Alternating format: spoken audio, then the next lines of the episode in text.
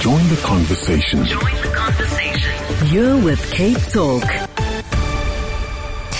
Now, if I say the words hyperbaric chamber, you almost certainly think of a scuba diver who surfaced too fast and suffered the bends.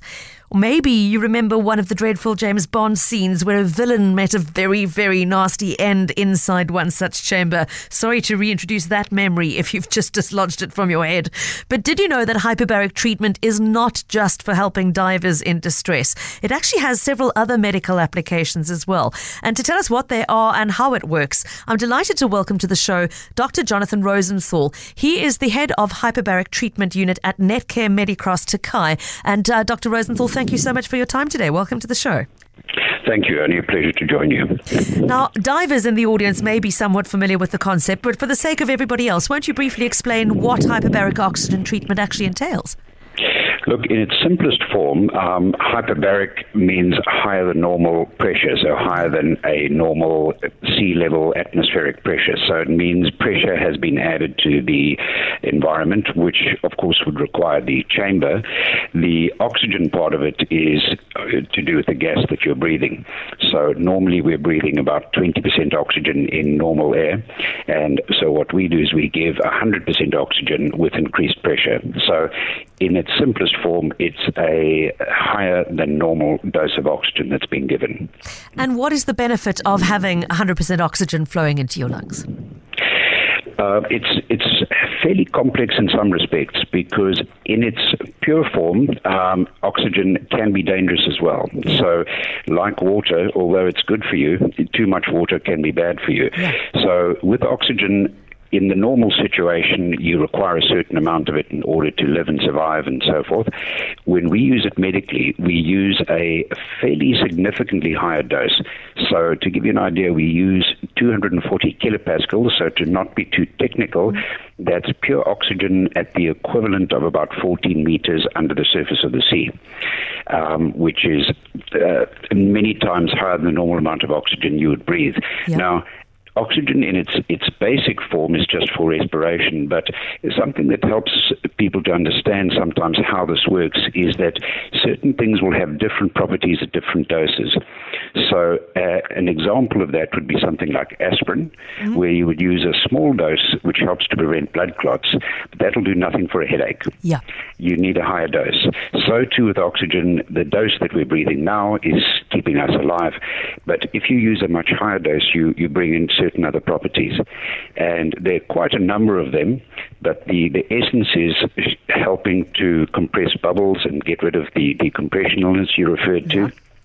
But we actually see relatively few of those cases. Uh, the majority, it's helping to uh, patients with problem wounds, with poor oxygen supply to tissues, various kinds of injuries, and so forth. So things like diabetic foot ulcers, I know, can benefit. Uh, crush injuries, uh, skin grafts that are, are struggling to, to take, etc., can benefit from having the increased oxygen flow to the wound site. You've mentioned that pure oxygen can be dangerous if it's not very closely managed. Uh, Jonathan, are there are there risks associated with having this kind of treatment because of that? Yes. No. Look, it's uh, the, the the risks really would be divided into two categories. One would be the risks related to the pressure. So one needs to make sure that the uh, environment that is being used to increase the pressure, which we would call the chamber or the treatment facility, that needs to be safe and monitored, and you don't want rapid changes in pressure, etc. So that would be the one level of safety. The other would be related to an excess amount of oxygen itself, which can cause a variety of things, including damage to lungs and tissues and so forth. But those are, well, in, in correctly managed units, one keeps well away from those danger zones, but they, they certainly, one needs to be aware of them. Very important thing you've just said in well managed units. I know one of the concerns is that there has been a sort of an upspring of um, layman's treatment options using hyperbaric technology, uh, not in a medical hospital setting. Uh, is it something you worry about?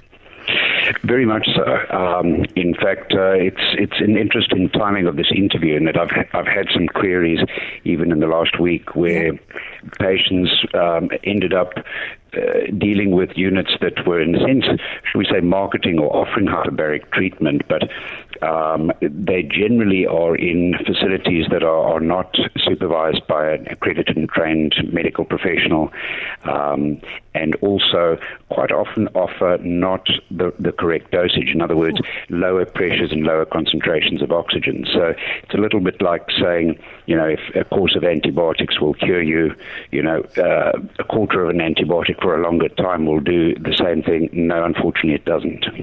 Right. So it is quite a concern, both from a safety point of view as well as from people believing they are getting the correct dosage and type of treatment when in fact they're not. So it's not actually medically effective. Now, how do you check that the facility you're going to is a properly accredited one? Obviously, if it's attached to a, a Netcare Medicross uh, facility, you know it is. But, but Jonathan, is there a, a supervising body one should look for an accreditation from?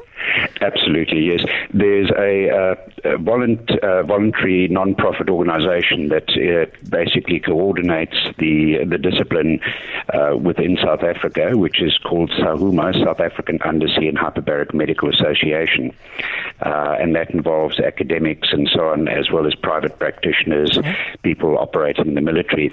And there's an accreditation process for facilities that ensures that the doctor is medically qualified, uh, suitably qualified, that the chamber attendant is, and that the facility itself is safe and, and being operated in the correct way.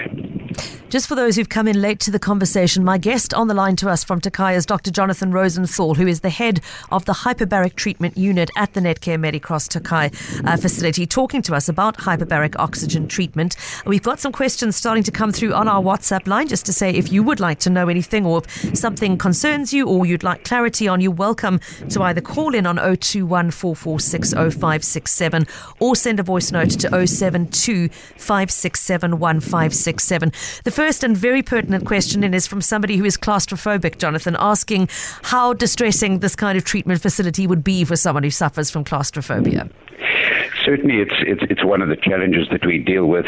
Uh, I've generally found that the vast majority of people, it's it's it's worse in the mind than in reality. Yeah. They're, they're essentially two different kinds of chamber uh, or treatment facility. The the one is what we call a monoplace, where one patient is treated at at time, mm-hmm. and that is a uh, essentially a tube for purposes of explaining it, but it's an acrylic see-through tube, and there is an attendant, in our case, a qualified nursing sister sitting next to the patient the whole time. They'll often watch television or listen to something.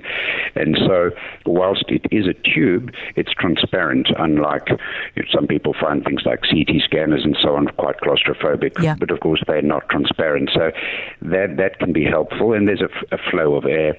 The, the other kind of treatment facility, and uh, the one in, in Durban at St. Augustine, is of that nature, is a what we call a multi-place facility where more than one patient will be treated at a time, and they tend to be obviously bigger, and uh, but they will then be an attendant inside the chamber with the patient.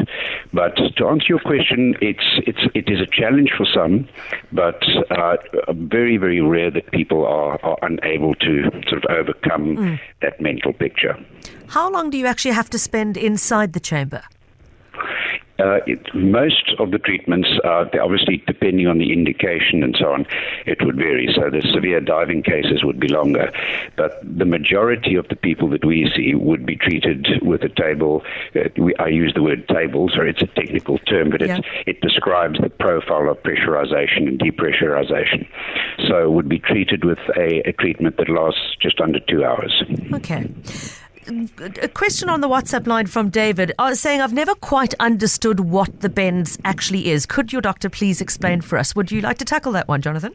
Yes, absolutely. Essentially, any gas in which you are existing will dissolve in you. So, an easy example is basically a, a can of cool drink, uh, a fizzy cool drink. Yep when it's in the can at its pressure, the, there's no bubble. Uh, once you release the pressure, that gas that is dissolved in that liquid now is at a higher pressure than the environment. So it actually forms bubbles and comes out. And that's exactly what happens with the bends. When you go down, you're now breathing air when you're down at, at depth under the water, which is more concentrated which is fine.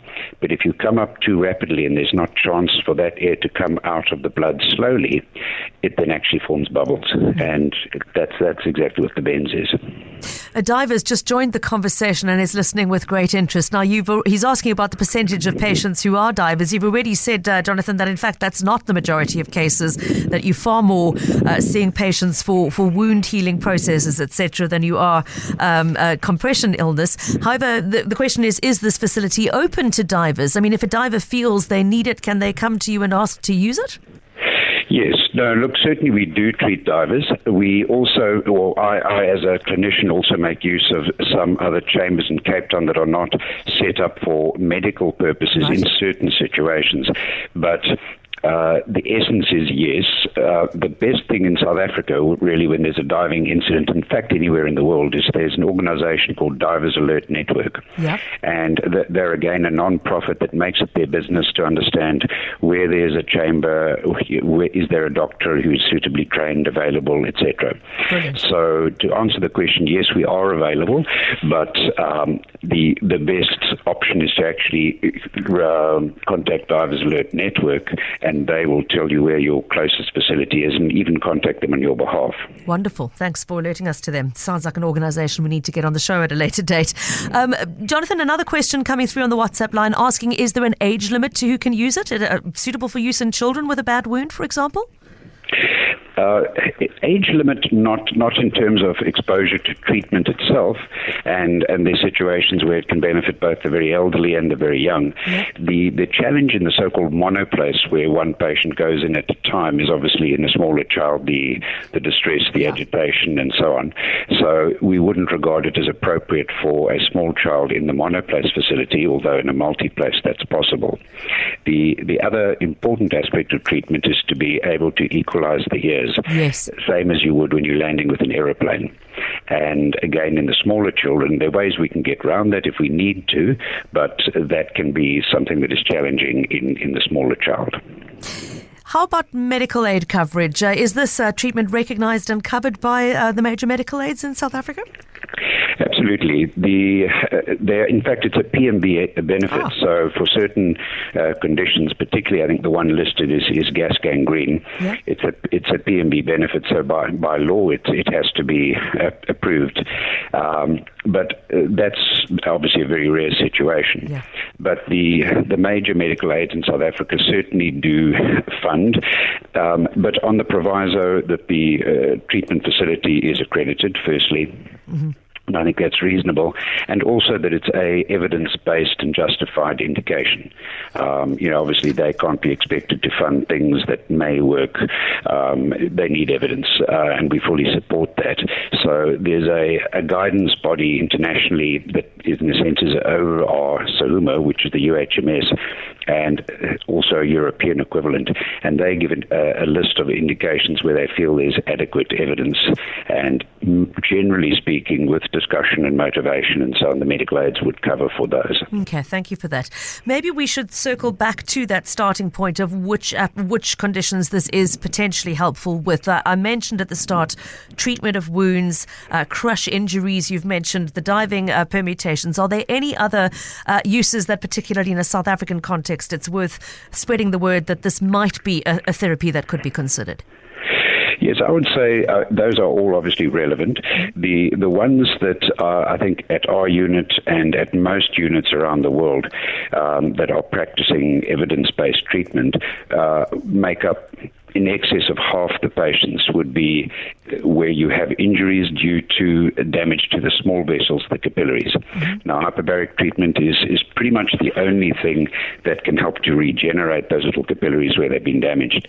And the two situations that typically will damage those will be diabetes over a long period of time. Mm-hmm and the other one would be radiation therapy. So these are people who've had uh, usually successful treatment for cancer using radiation, but unfortunately the radiation has a tendency to damage the small little blood vessels, and hyperbaric treatment is, is, to my knowledge, the only thing that really assists in regenerating those.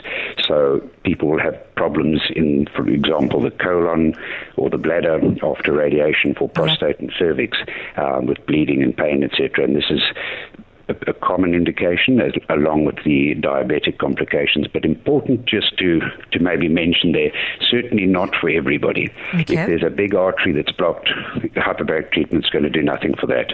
So that will need to be sorted out first. So it's, it's in very selected cases. In closing, then, if somebody is listening to this interview, whether it is a, a, a patient with a slow healing wound or uh, another medical practitioner who is wondering whether this particular treatment might be a benefit to one of their patients, how does someone reach out to you for more information, Doctor? Look, we can be contacted through uh, through the Tokai Medical Centre contact numbers. I don't know if you want us to give those out or not, and uh, via the internet as well. But usually the best is to, to make a telephonic uh, contact, and then one can decide on whether an appointment or a telephone conversation or an email exchange is the most appropriate. Thank you so much for your time this afternoon, Dr. Jonathan Rosenthal. It's been a fascinating conversation. Appreciate your time. Only a pleasure. Thank you. All the best to you. Dr. Jonathan Rosenthal, head of the hyperbaric treatment unit at the Netcare Medicross Tokai. Uh, if you go to the Netcare website, netcare.co.za, on the list of facilities, you'll find the details for the Medicross Tokai Centre. If you want to give them a call uh, to find out more or ask about setting up an appointment, their phone number is 021 710 9950.